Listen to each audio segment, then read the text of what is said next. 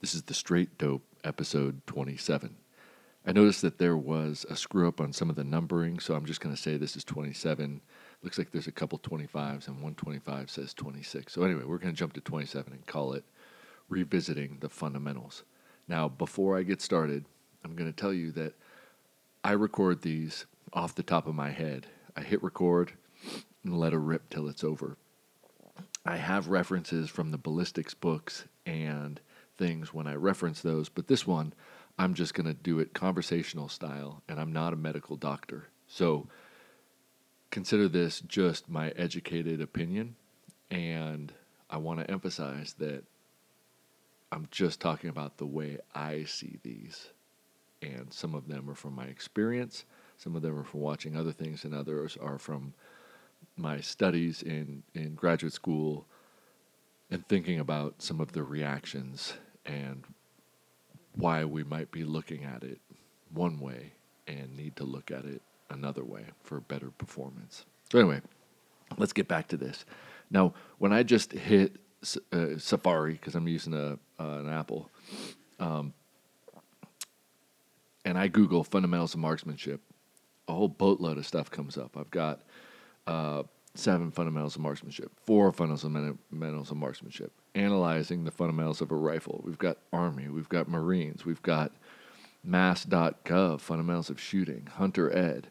Uh, and all of these kind of end up overlapping but emphasizing slightly different topics. Let's just click this Hunter Ed one because I do think that that, uh, you know, having hunter based curriculum is probably a practical and realistic avenue to discuss a lot of, sh- of shooting relating topics because a lot of my listeners probably hunt and people that are being introduced to shooting the majority of them are probably entering that world with an interest in hunting. Some of them maybe for competition but there's many many more practical shooters and hunters than there are people that that compete. And right at the top of that list is control your breathing and and I'm to look at this for a sec, and then I'll click over to the the military ones and see if they s- say the same thing. But but this one, it's basically saying that when you're ready to shoot, draw a deep breath, exhale half of it out, and then hold your breath as you squeeze the trigger. Um, which is a little bit different. Let me see if I can get that to match on. Uh, uh, let me see the ArmyStudyGuide.com. Steady position, support, muscle relaxation, aim, focus, sight picture, breath control. As the fire skills improved uh, and as timed or multiple targets are presented, he must learn how to control his breath at any part of the breath cycle. Two types of breath control techniques are practiced during dry fire. Coach trainer ensures that the fire uses two breathing techniques, understands them, blah, blah, blah. The first technique is um, the natural respiratory pause when most of the air has been exhaled from the lungs and before inhaling. The second is employed during rapid fire, and you use this technique where the soldier stops his breath when he's about to squeeze the trigger. Um, okay. I don't know who wrote these, and I don't know the context to, to much of this other than everywhere you look, breath is a part of the classic fundamentals of marksmanship. Now, how you shoulder a rifle has a big influence on what breath can do to your sight picture because your chest can rise and fall during the natural respiratory cycle. I say can because I also watch a lot of athletes with rifles, like in biathlon, and they can't really do this to the extent that you would you would think because they're breathing very hard, their heart rates are very high, and they've been exerting themselves, and they appear to be exploiting the diaphragmatic breathing, where you breathe like a baby, like your your your stomach, your belly goes out and in rather than your chest up and down when you breathe. Not only does that give the control of that breath down to your diaphragm, which is the muscle that's that kind of creates a um, like a trampoline under your rib cage that that that creates a vacuum sucking air in. But if you allow your diaphragm to stick your belly out, then your chest doesn't go up and down as much. And so they're they're able to breathe and shoot. And and again, they're probably still trying to time it, but they're getting five shots off in 25 seconds or less. And so at that level of exertion, you know, I'm fascinated by the idea of breath control as a fundamental of marksmanship. So I want to talk about this f- from a couple different points of of uh, perspective. One, if you put the rifle off into your shoulder, uh, like the classic shoulder position, a lot of carbine shooters still do that. I do that with a carbine a lot of the time, and that's because, like I mentioned in one podcast before, is that mechanically. Uh, in terms of efficiency, when our elbows are at 90 degrees, we've got optimal range of motion and use of the muscles that wrap the joints. And so, being able to do that and have a rifle up with a good sight picture, the rifle tends to be about 45 degrees from our body. If we're right handed shooter, that's 45 degrees to the left. If it's in your shoulder and your support elbow is at 90 degrees, it's really easy to get a sight picture kind of canted off in that direction. Now, I know a lot of people are bringing it midline and pointing forward, but by careful practice and manipulation of that elbow, you can keep it bent and maintain maintain support. The um, the shouldering of that rifle can be influenced by the rise and fall of your rib cage. And if you take a deep breath, right, your your rib cage kind of has two ways that it goes. It goes forward and up and out to the side. And so you've got this kind of bucket handle and lateral expansion property when you take a deep breath. And the equal and opposite concept that I seem to talk about almost every episode is that during recoil, the force is going to come back into anything that's touching it and there's going to be an equal and opposite response. And so if you've got this this essentially like a bouncy ball of your chest at different levels of inflation, it's going to have different uh, influences on the rifle depending on where it is in that expansion, right? So if you get like an exercise ball or a balloon, inflate it and deflate it more and less and then drop a pencil on it, not not the sharp side, but but drop something on it and see if it bounces the exact same way when it's kind of off to the side. It's going to bounce off differently. And so the idea that you want to shoot at a consistent place in that pressure and mass, it makes perfect sense to me. And it also makes perfect sense that you would want to teach people to do that at a level that was more consistent, even though it's very hard to do regardless. It's more consistent towards the end of your breath cycle at the low point or respiratory pause where you're deflated because so many different things can contribute when you're excited. When you're in a sympathetic response, your muscles and nervous system, you won't be able to tell how much air is full. And a lot of that also has to do with how much exercise that you've been doing before that, whether your your lungs are primed for, for exercise or whether it's primed for fight or flight. And chances are, if you're shooting, you're going to be excited, right? So makes sense that you would go towards that respiratory pause if you can. What makes more sense to me is being able to shoot throughout your respiratory cycle using diaphragmatic breathing and experimenting with anchor points on your body that aren't influenced as much by that respiratory cycle.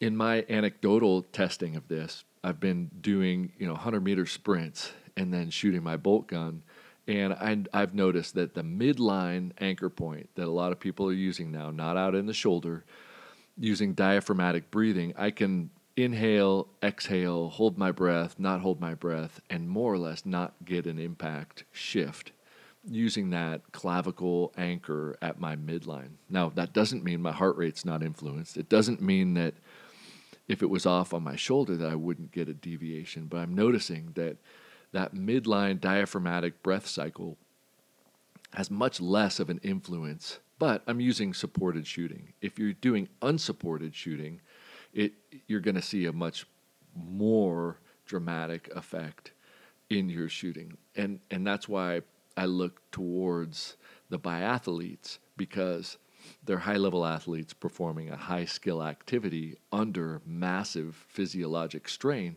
they still tend to use that outer shoulder and they use that funny kind of off hip shooting technique, but it looks like they're resting a lot of it on the top of the shoulder so that they could get that buttstock off of potentially inconsistent shoulder position. So I think that what they're doing, at least in my you know limited observation, is that they're getting around some of that breath. Now, here, um, I there is a reference, and I'm not going to throw them under the bus here, but they say like you know your brain operates better when it has oxygen, and when you hold your breath, it says here that you know you're, somehow that's going to affect the oxygen to your eyeballs, and and and and physiologically that that well your your eyes do need oxygen and your brain does need oxygen, but actually we're mammals and all mammals have a similar response when they hold their breath. It, it's it's called the mammalian dive response, and in tons of studies, I remember in graduate school studying diving of Weddell seals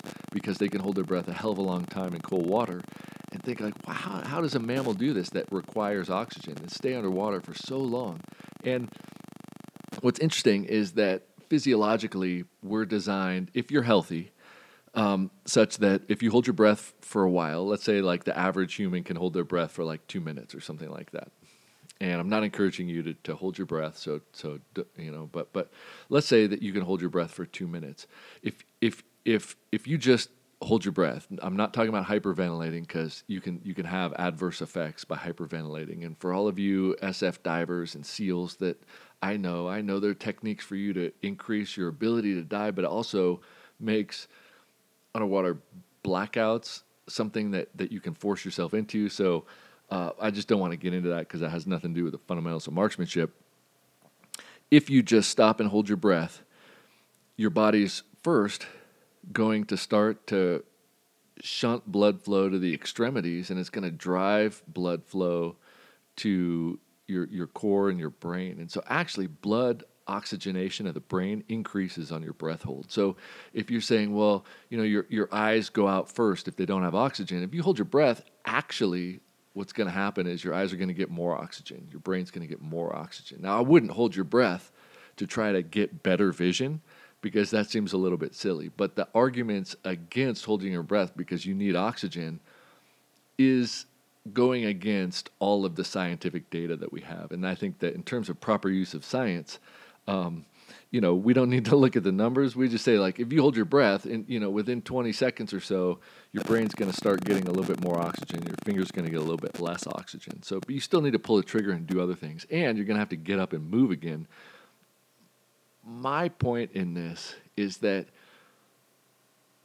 you need to think about the response that you're going to get and the activity that you're using it in. If you're out there and you're physically inputting and outputting, you're going to need to continue to breathe because you need more and more oxygen. Holding your breath, it, yeah, it might theoretically increase some brain oxygenation, but it's it's decreasing your peripheral oxygenation, which is going to make you less effective if you have to get up and run again. So that is a kind of a double-edged sword. But when they say your eyes and your brains will suffer because of lack of oxygen, uh, that's that's that goes against um, the body of knowledge that we have on mammals, and, and and that's pretty hard to argue against.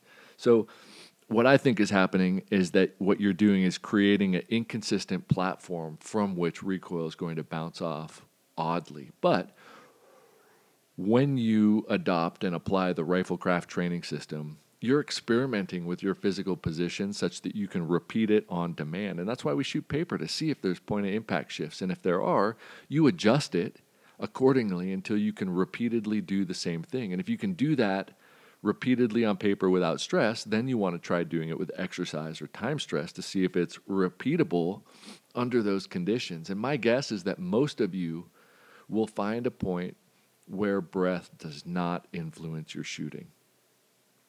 And I know some fundamentalists are going to be screaming at the podcast and saying that this goes against everything out there, but I can demonstrate it on paper for you.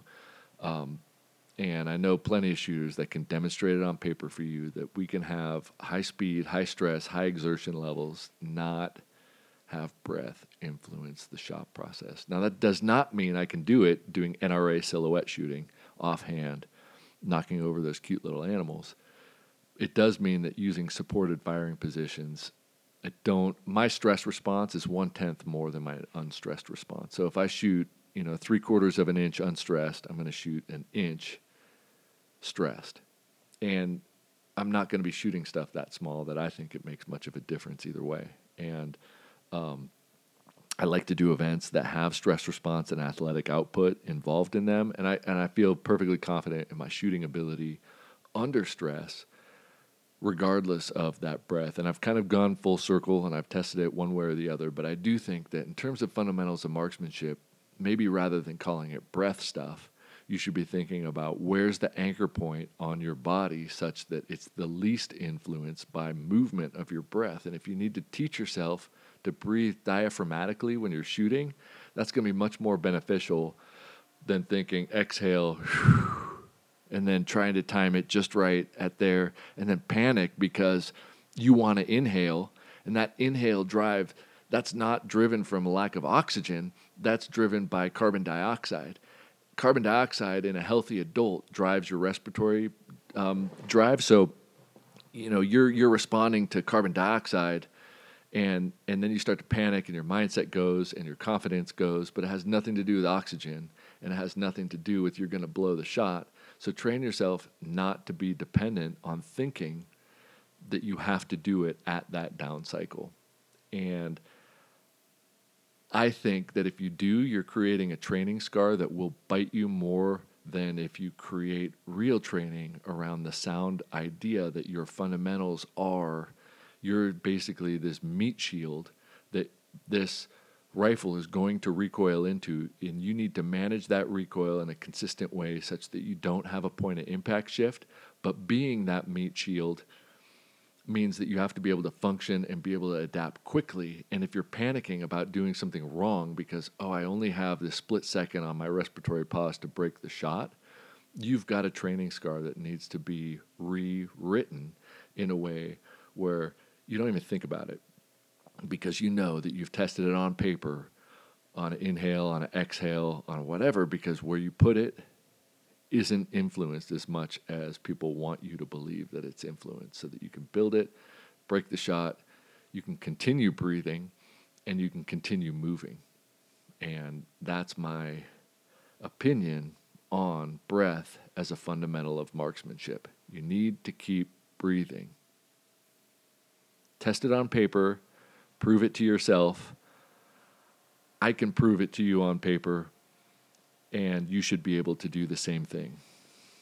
Until then, like, subscribe, share. If you want to support the podcast, go to riflekraft.com, R I F L E K R A F T.com, and subscribe. That not only allows you to track and get feedback on things at a higher level, also supports the podcast, and it's going to fund future development of higher level analytics and more diverse ways for us to measure our fundamentals on paper so that we can apply that base of principles to distance logically and in an informed way. So until then, see ya.